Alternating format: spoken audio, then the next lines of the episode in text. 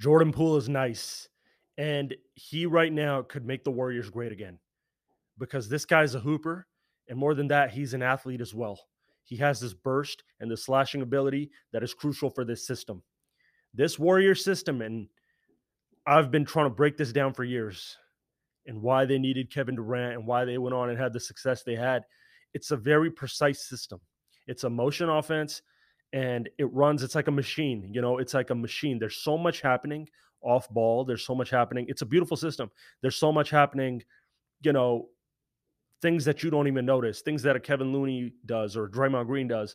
Festus Ezeli used to do it. I mean, you know, uh, Andrew Bogut used to do it. Like off ball screens, little flares, little angles that they position themselves, you know, when Steph's running the baseline or Klay's running the baseline. And it's a beautiful system, but it does hit a halt. And it's hit a halt in the 2016 finals for three straight games.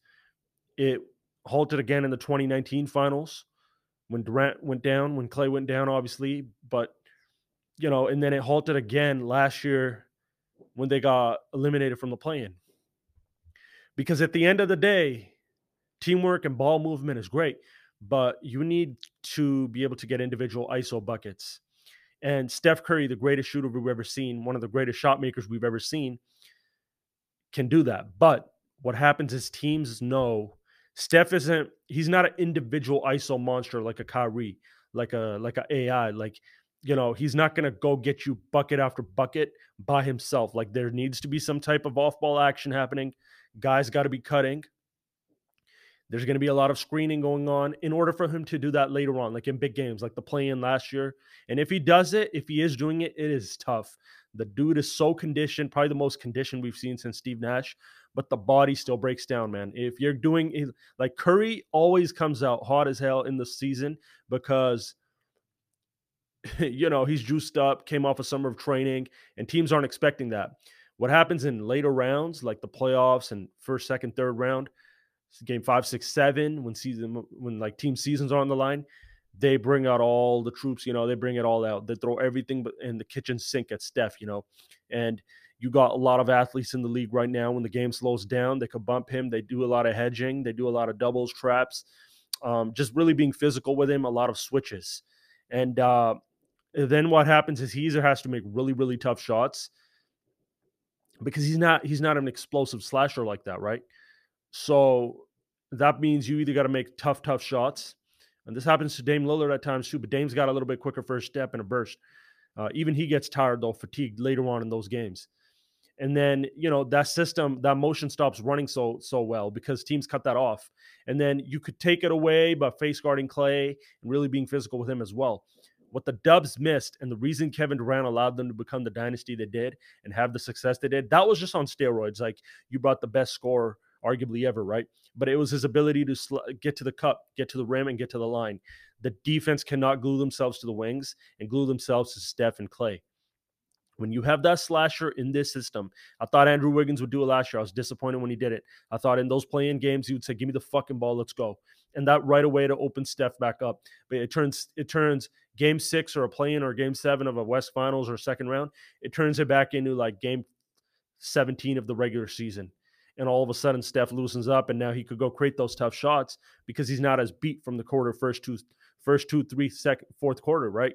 And and he's not as fatigued, so he has the energy to make those shots down in the stretch. Like Steph's not going to repeatedly get to the rim in the end of big games, but it's that. And now it's going to sound crazy to say Jordan Poole might be that guy looking at his game, I see a guy. He reminds me a little bit of Jamal Crawford. He reminds me a little bit of Jordan Clarkson. Also, Kevin Martin, who's cool. A lot of you remember him. Uh, but he has this athletic burst to him. He's a hooper. He's skilled. He could get shots off. But the thing that stands out to me about him, and the thing that's more crucial for the Warrior system, the way it's set up, uh, in order for that machine to keep running, in order for defense to collapse and not, you know, get predictable and, and be able to read that, he could get to the rim and he could get to the line. What that does is it pulls everyone in. And then your shooters are you got the two best fucking shooters ever on the wings. That element right there is what's going to get the Dubs back to that glory. And I'm saying they could go to the West Finals and beat a team possibly like the Lakers. They could possibly steal one, you know, and beat a team like the Jazz or maybe if the Clippers are healthy, because they'll have the deadliest system in the game, the two best shooters ever, and you won't be able to. It's not going to be Kevin Durant, obviously, the best player in the world, but you won't be able to neutralize it if Jordan Poole is playing how he did last night. I'm saying he's going to have to put up 20, 22, 24 in those games and just be going at you all game. He brings a different dynamic and element to him, an element that's much needed for the system to have success without Durant later on in the playoffs. And I love his game. This episode was brought to you by Prize Picks, my favorite sports fantasy app, the most easy and simple to use sports fantasy app right now. You can get it at the App Store or Google Play, and there's so many different options. You can pick the over on a DeMar DeRozan in points, which I would suggest right now.